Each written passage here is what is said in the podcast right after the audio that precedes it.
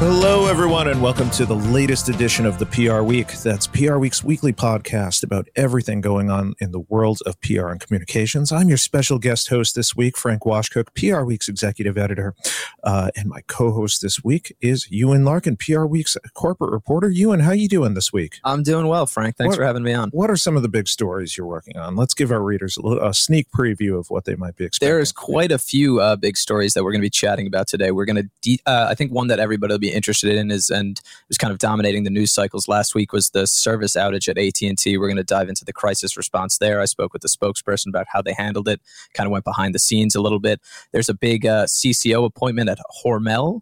Uh, that we're going to get we're going to talk through we're going to chat about edelman's global revenue last year in 2023 we're going to get into some of the healthcare awards uh, and a bit more we're going to talk about san francisco and ai we've got a we've got a full schedule Oh, hold Frank. on! Don't ruin it all. Let's let's save some of it for the end of the podcast. Ewan. No. Uh, so l- looking forward to all that, Ewan. We have a terrific, terrific guest. I'm really looking forward to talking with her this week. It's Dr. Pamela Bourland-Davis. She's a professor at Georgia Southern University, if I remember right, home of the Eagles, right? That's right. All right. So I know you're known as Dr. Pam to your students. So uh, tell us a little bit just about where the, the state of PR and communications education is right now. Um, and and I, I think that somebody, in looking at this from the outside, somebody in a position like yourself, I, I can't imagine all of the different types of media that you have to be talking about with students nowadays with everything from social media to you know the classic media relations earned media and all the types of owned media that companies do now so how do you do it all and what do you focus on and what are your students focused on right now Well, I think part of what has happened is the Commission for Public Relations Education regularly takes a pulse of what practitioners are looking for in our students.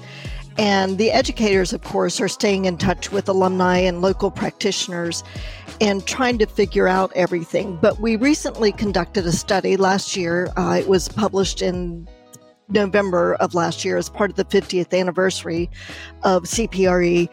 And basically, the upshot is we expect a lot from our students. Mhm. Uh, they need to know about the core area of public relations, the foundations, the writing, uh, the different media, as you referenced, but they also need to know critical thinking. They need to know a little bit about data analysis. They've got to be writers, storytellers. They need team experience, and they need to be on top of current trends in public relations. So it's a lot. And Yeah. we're at this point where we're starting to question whether our students need a master's degree to really launch their career at the highest levels. There's so much we can get into here. Now, how does Georgia Southern handle it in terms of, of where do the, the PR students sit, so to speak? Are they within the communications school? Are they, you know, a stone's throw away from the journalism students, or are they totally separate? It's going to depend at the university. At Georgia Southern specifically, we are in a communication arts department where we have communication studies, journalism. We also have a multimedia film and production and public relations. So the benefit is that the students can pick up from the other students and learn many things. But we have a multidisciplinary program where our students do take some journalism courses and they do take some communication studies courses which really ties back to those areas of team building and writing and being able to tell stories in different ways. Uh, the public relations foundation courses are, of course, are very important, and we've had a healthy internship program uh, for quite a long time. Where uh, tell us a little bit about that. Where where have some of your students interned at? The uh, Georgia Southern is outside of Savannah, so our students intern in Savannah, but many of our students are from Atlanta, so we also have them in Atlanta. We've sent them uh, off to New York and DC, but predominantly in the state of Georgia, and just what you'd expect from most any place. They're at hospitals, they're at corporations, agencies, nonprofits. Uh, some even intern for the department, helping promote Mm. things that are going on within the department. What are the major skills that you look for them to really hone during an internship or or get familiar with how they do it out in the real world, so to speak? it's really a bridge opportunity, right? Connecting their class to the profession. So, in many cases, they're having to figure out what we've talked about in class and how it applies in the practice. And figure that out. Ideally, they'll come back to class and learn even more because they've seen what's most important. But uh, we especially want them to be getting the writing experience, the storytelling experience, but also to get to know professionals in the field, to know uh, what the ethics and the parameters of proper behavior would be within the office. That becomes even more important when you think of so many of our students having been uh, through the pandemic, right? Right. And having uh, online classes and trying to figure all of this out in a very different uh, respect as they go into practice figuring out how to buy work pants and all of those those different things that you didn't have to do for a few years. That's so right. um it maybe just walk me through the process a little bit. I mean, where do you expect students to be at, let's say, when they're freshmen by the time they graduate? And what are the skills that you expect them to pick up during the four year process? Assuming, you know, they've picked a major, they're already within the process early. Um, how do you want to see them gradually develop over the four years that they're with you? I think uh, we've expected in the past a lot of critical skill development early on, but as classes get larger and go online, your core courses, I think that's changing. So I think there's greater responsibility at the higher levels to teach more of that. And I think it's just getting that experience, getting involved in the PR agency or getting involved in the workplace through internships. Uh, those kinds of things become important. But we find that a lot of our classes will use service learning, uh, working mm. for nonprofits, working for clients as they go. We're really excited about a new move uh, in NIL in helping work with our local athletes who are having to navigate that particular area. So they just develop over time and learn the writing and get greater application of that as they move into the field. Mm-hmm. Excellent stuff. I one thing I'm always curious about, and and how universities handle it. You know, a lot of the top CCOs out there, and a lot of the top communications executives, they come out of the politics world, and and a lot of their background is, you know, whether it's campaign politics uh, or or Capitol Hill aides or, or work at the state level, whatever the case is. How much overlap do you have, or do your students have, uh, between you know the political science department and and and your department? it's one of the areas where there could be a minor. Of course, it's a core course that students have to take. There are opportunities to take courses and study abroad where they can learn about systems and governments in other countries, which can be really helpful for local learning. And then some of the internships will be in public affairs. So governments often have student interns. So there there is some overlap and they're going to learn that pretty quickly, I suspect, no matter what in the field, yeah. right? Yeah, absolutely. Absolutely. I'm curious. I, am sure you're in touch with a lot of alumni and, and probably a lot of recent alumni. Uh, what do they tell you about, you know, maybe what surprises them or skills that they've had to develop once they've gotten uh, uh, their professional career started? I think most of them respond to us that they had the basics. Now, there's going to be application in the local site. And certainly the study that we conducted with the commission identified a lot of different things uh, related to being able to ramp up and make that transition into the field. And there, there are any number of different areas. I think one of the surprises from the study was that some of our uh, early career students actually experienced what they uh, it called environment uh, hostile work environment or sexual harassment and that was uh, not expected now that was a low number responding as a new mm. professional but i think some of that goes back to that pandemic environment and getting used to the discourse and office politics and understanding yeah. those things so I, I think i think the six core standard which has been developed by the commission is a great base and all of our students and alumni are saying that it's helping them make that transition. And as more schools adopt that, and most of them have, we're finding that I think practitioners have a better sense of what to expect when those students come into the workplace or to the internship. You mentioned something before that I want to come back to that I thought was really interesting. And then there are sort of these, uh, maybe you call them soft skills, maybe you wouldn't, um, but but just good judgment and um, critical thinking, and I, I, would even put you know good writing and editing skills under that, right? Um, all of those things combined, how how do you get them across, and how, how do you develop those things? Because I think. It, a lot of people would say, you know, like the ability to write well is so critically important, but they might not necessarily learn that as part of their coursework, right? So, um, how do how do you get those things across and make them a big part of of what the students are picking up on? I think one of the study findings was the ethical competencies that personal behavior, integrity, and accountability were so important. Mm. We face that every day in the classroom with assignments and making sure that students are doing their own work. AI is becoming an increasing concern. We're adding it in and using it in the class, but helping them separate between their own work and somebody else's work that that gets produced. But I think one of the things that benefits us the most is when the practitioners come to the class. Yeah. The practitioners talk about their experiences. We look at case studies, and all of those opportunities provide great chances for them to see themselves in the workplace and to see what they would do versus what somebody else might have done.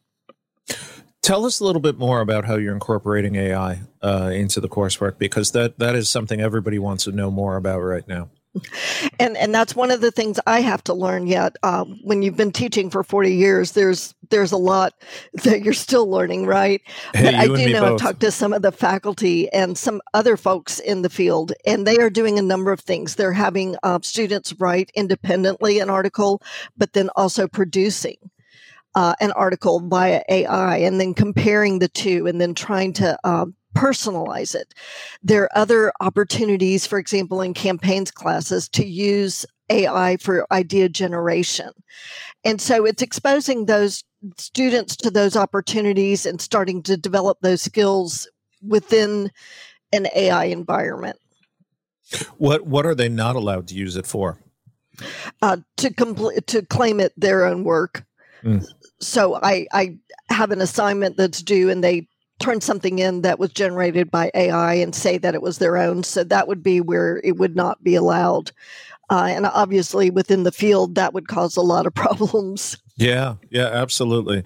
Um, when I was adjuncting a few years ago, one thing that um, really surprised me and, and, really that was really helpful for me um, was wrapping my arms around the, the media diet that younger people have today and uh, just how social media oriented it is, and just how I would consider it non traditional as somebody who grew up, you know, reading newspapers and you know broadcast news and cable uh, when I was that age. But uh, it, it's very interesting. But it's a very diverse range of places and platforms where people are getting their information from.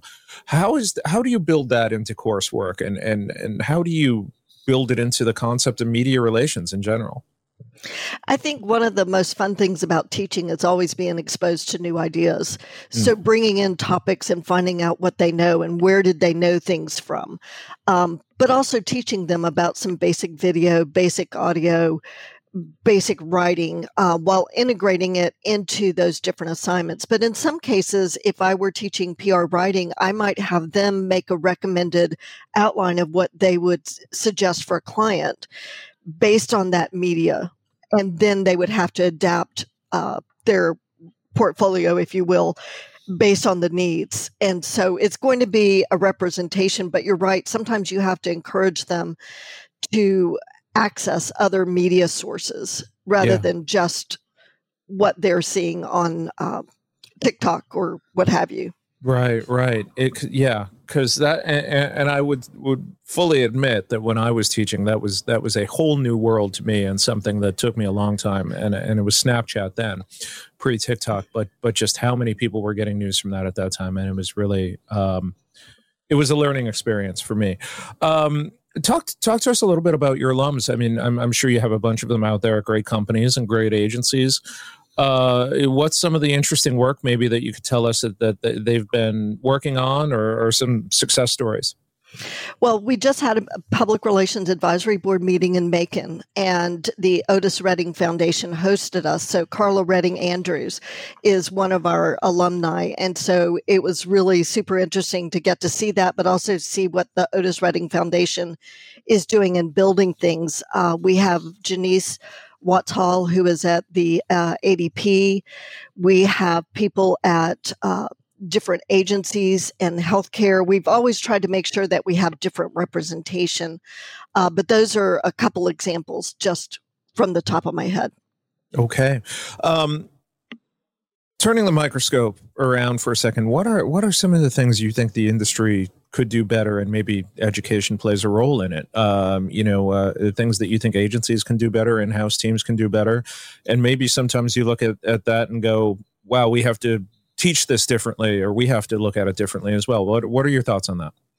Well, it's probably like the story of the doctor being his own medical ad- advisor, right? Yeah. That a lot of times it's it's doing public relations for your own firm or for your own organization. But I would say to help build in future talent is making those connections to your alma maters, to area universities, sharing those case studies and getting ideas uh, we had uh, Don Roundtree, who has an agency in Atlanta, who worked with us, partnered with us on a class because he wanted the younger age group and their ideas about what would appeal to them for a particular client. So there's so mm. many opportunities there uh, to get new ideas and to build into a future generation that's prepared for the workplace. What are some other things that came up in the research you mentioned before, or even just things that your students are working on that you want to plug? Yeah, I think nobody expects uh, us to return to the post uh, pre pandemic environment, right? The practitioners don't, educators don't. And I think I'm seeing a need, and one of the findings was really ramping up onboarding and the hmm. mentoring. And that is so important. I think in the area of um, data insight and strategy, we found a lot of uh, need for increased student competency and drawing insight from data. And that's something we're working on. Um, but interestingly, none of us, practitioners nor educators, really felt overly confident in helping somebody else learn that. And so it's going to be a learning from experience. So the practitioners are not expecting the grads to be data scientists, but they want them to have ability to read spreadsheets and to start mm. finding insight into those. Uh, I think one of the biggest things with ethical competencies, really, ethics came up in every chapter. And that was the practitioner saying they wanted more and that was a priority for them. And it was also the educators saying this is a priority. So it's building in. And I think that alludes to some of your questions related to AI, data analysis, practices, all of those things become really, really critical. But also things like DEI uh, being a, an ethical social responsibility and building that into that. So there were a lot of uh, issues that came up and key points and a lot of recommendations for educators uh, for applying these different things that came out of the study. You know, it's it's no secret that the industry, I think, by and large, does struggle with diversity. Um, and and as, as somebody who is is working with the next generation of students, you know, how does your department ensure that the pipeline is there, so to speak, and, and that people are getting the opportunities that they should, you know, whether it's out in the workforce uh, or you know even the alumni like their next job. I mean, I mean, how, what what does uh, the university do do there in that area? I think it's again that connection to alumni and staying in mm. touch mm. with them. Many of our alumni serve as internship supervisors. We have the advisory board, which uh, regularly meets with students each year. And it's just that connection and building those bridges that I think are so important, not just here at Southern, but across the, the United States. Um, one of our members works, he said he's often in Africa building. Mm-hmm different kinds of bridges there, helping uh, different governments and different areas. And so connecting those students and those alumni so that they learn from each other. We have mentoring and we have reverse mentoring that becomes so important. So, last question, Dr. Pam. How do you make the case for maybe a, a you know a freshman or sophomore who's undecided on their major, and and you think the PR department is a great place for them to be and a great industry for them to get to. Um, how do you make the case for them that they should be learning there? I, I think back to my own decision to major in public relations, which was somewhat serendipitous, but the idea that you get to do writing, you get to do mm. speaking, you get to do such a variety in its application. So it's not just sit in a class and take tests. And they get that application with clients who really need their advice and help. So it, they can make a contribution as early as their junior year in some of their major classes. So I think that would be the case is, is getting out there and making a difference with public relations work. Okay, Pam, thanks very much for uh, joining us on the PR Week. I'm going to throw the topic list over to Ewan Larkin here.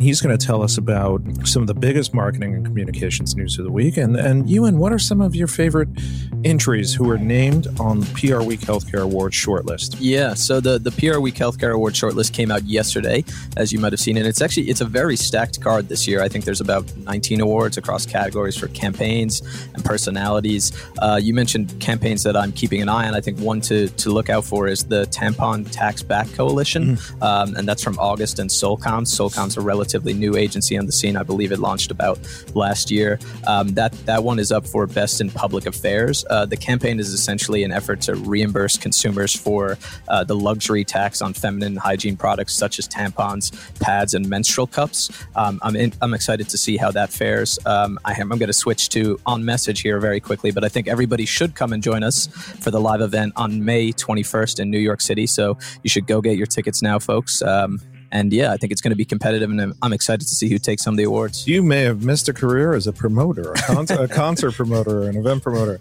Uh, but I would second that. We're going to have a great event for you between the conference and the awards this year. And it is, uh, there are some really, look, we all know that healthcare communications work is at the, the top of the agenda since the pandemic started.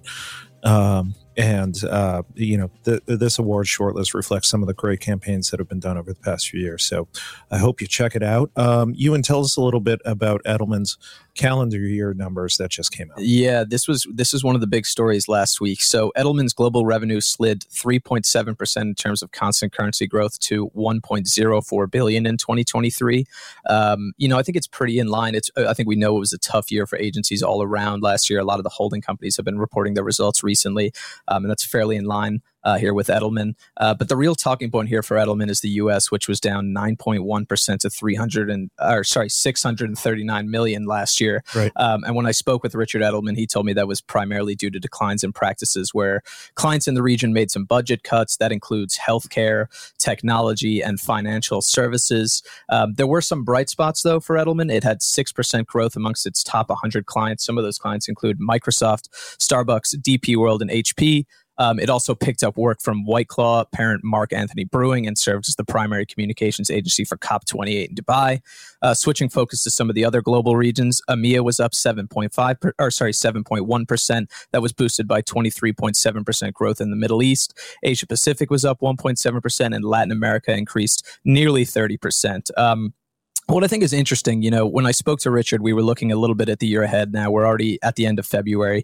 Um, and he seemed quite bullish about the year ahead. Uh, he said he told me that he expects Edelman to return to growth in 2024 and said he doesn't expect any layoffs uh, at the firm this year as they're running a better business. So interesting to chat to him. Um, and like I said, you know, I think we all know it was a tough year for agencies across the board last year, but the feeling seems to be that clients are, you know, back ready to spend this year. A lot of the work was moved in house last year. And, and I mentioned some of the budget cuts that was certainly a factor. But you know, it's going to be interesting to see how it plays out. And at least Richard Edelman thinks that um, his firm will be back to growth, and we'll see how how that pans out. And and some for some of the big agencies, how that pans out. Going to be very interesting, and uh, we will have the most comprehensive look at the agency sector coming your way in a matter of weeks now uh, when we do PR Week's Agency Business Report 2024, including our rankings table. And there is some intrigue about who will be at the top of the rankings table this year. So uh, be sure to look out for that. Uh, Ewan, walk us through the, the PR agencies and the in house departments that are doing some work on telling the comeback story for the city of San Francisco. Yeah, this was another great analysis from Chris, uh, Chris Daniels last week. Um, essentially, the gist is that I think everybody knows that San Francisco has you know taken more than its fair share of punches since the pandemic started. Um, but what Chris found is essentially that a new generation of tech talent is kind of giving it the story to punch back, so to speak. Um, the companies that have invested in AR getting a lot of media coverage and uh, you know kind of being billed as potential savers of the city. And their PR agencies are obviously help telling those stories about the products they're rolling out and the innovation. Um, I would say that the city is still fairly behind on return to office policies. I think a lot of us know that over the past few years, but many of the major tech players, such as Google, Amazon, Apple, and Salesforce, are bringing people back into the office and filling up some of that vacancy that was present during COVID 19.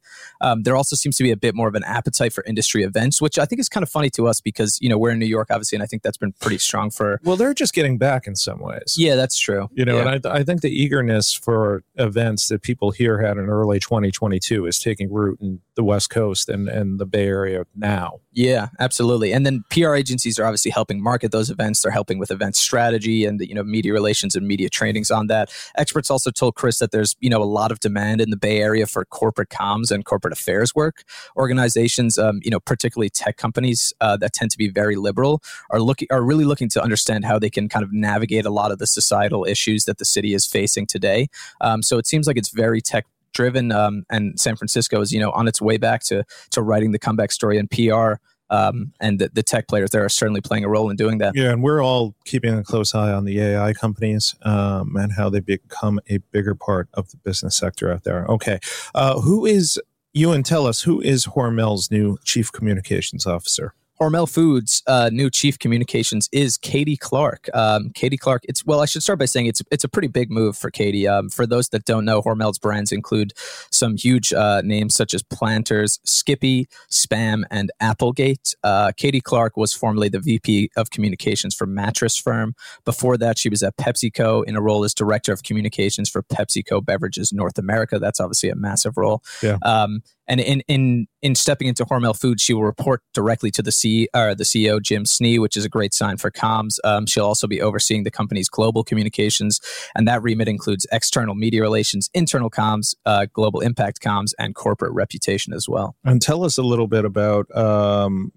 the crisis response work that AT&T's communications department did last week after that big nationwide outage, tens of thousands of people at once getting their service dropped. Um, tell us a little bit more about that. Yeah, I mean, this is a huge one. I think, you know, it was obviously, I, I mentioned a, lot earlier that it was in a lot of the media cycle last week. I think there was a lot of eyeballs on this. So great to be able to kind of go back behind the scenes and see what the comms team was doing.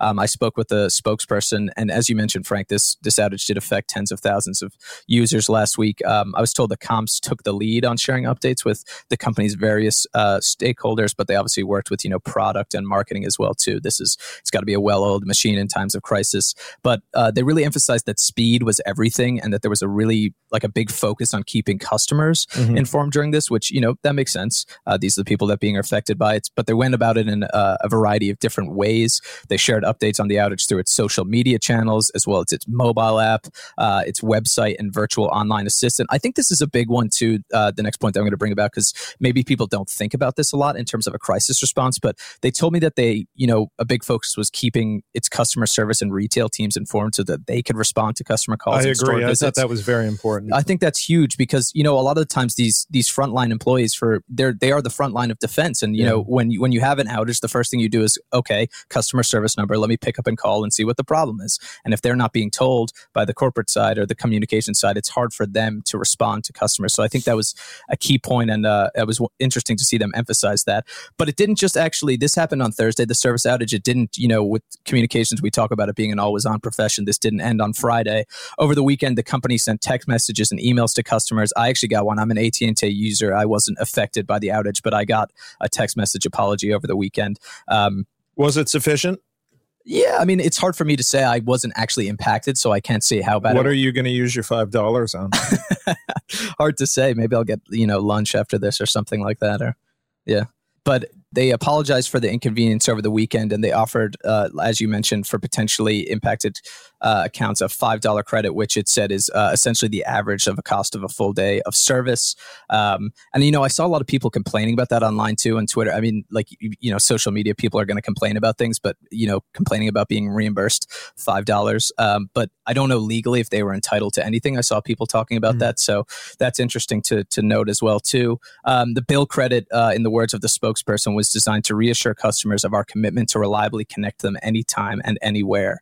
Um, then on Sunday, AT&T published a memo on its website that CEO John Stankey sent to employees, uh, and the spokesperson told me that move was designed so that our customers and the public generally could read it as well. Um, he, the CEO, apologized again in the statement, um, but he also, I think that was interesting, is he might have seen some of the coverage on Thursday while this was happening is that the FBI um, and the Department of Homeland Security got involved to make sure that this wasn't actually the result of a cyber attack. Mm-hmm. Um, and what Stankey's statement did was kind of confirm that the outage wasn't caused by a cyber attack. He said that in their initial re- review, they had found that it was due to some technical issues while the company was working to expand its network. Um, and then, you know, as well as saying generally that they're taking steps to ensure that this doesn't happen again. I thought it was interesting to see that the the AT&T spokesperson told me that it's also because of this event or sorry, it's also evaluating how well it communicated during the incident. So it'll be interesting to see, you know, next time if something, you know, I think like when you're your telecommunications company, like stuff like this is going to happen. So it'll be interesting to see if and how the approach changes next time uh, something happens, and you know if there's any lessons there to be learned for the likes of you know T-Mobile or Verizon or any other um, major brands and competitors that will likely you know something like this will Could happen, happen soon. yeah. Way. Yeah. Indeed. We'll be keeping an eye out for it.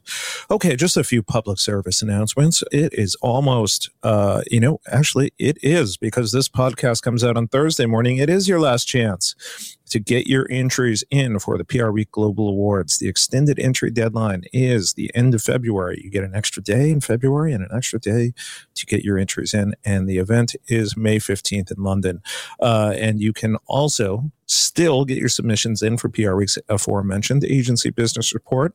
It's an annual industry staple. You want to be a part of it. Uh, and you should just email abr at prweek.com few others. The PR Week US Awards will be on March 14th in New York City. The Crisis Comms Conference will be on April 18th in Washington, D.C. The Healthcare Awards and Conference will be on May 21st in New York City, and the Women of Distinction event uh, will be uh, just about a week after that on May 30th. And you can find the details for all of those uh, on prweek.com. But that is about all the time we have for this week's podcast. Thank you to you and Larkin and Thank you to Dr. Pamela Bourland-Davis of Georgia Southern University for taking some time to join us this week. I think it was really informative about what the PR students at today are looking at. We will see you all next week for the next edition of the PR Week. Thank you for listening.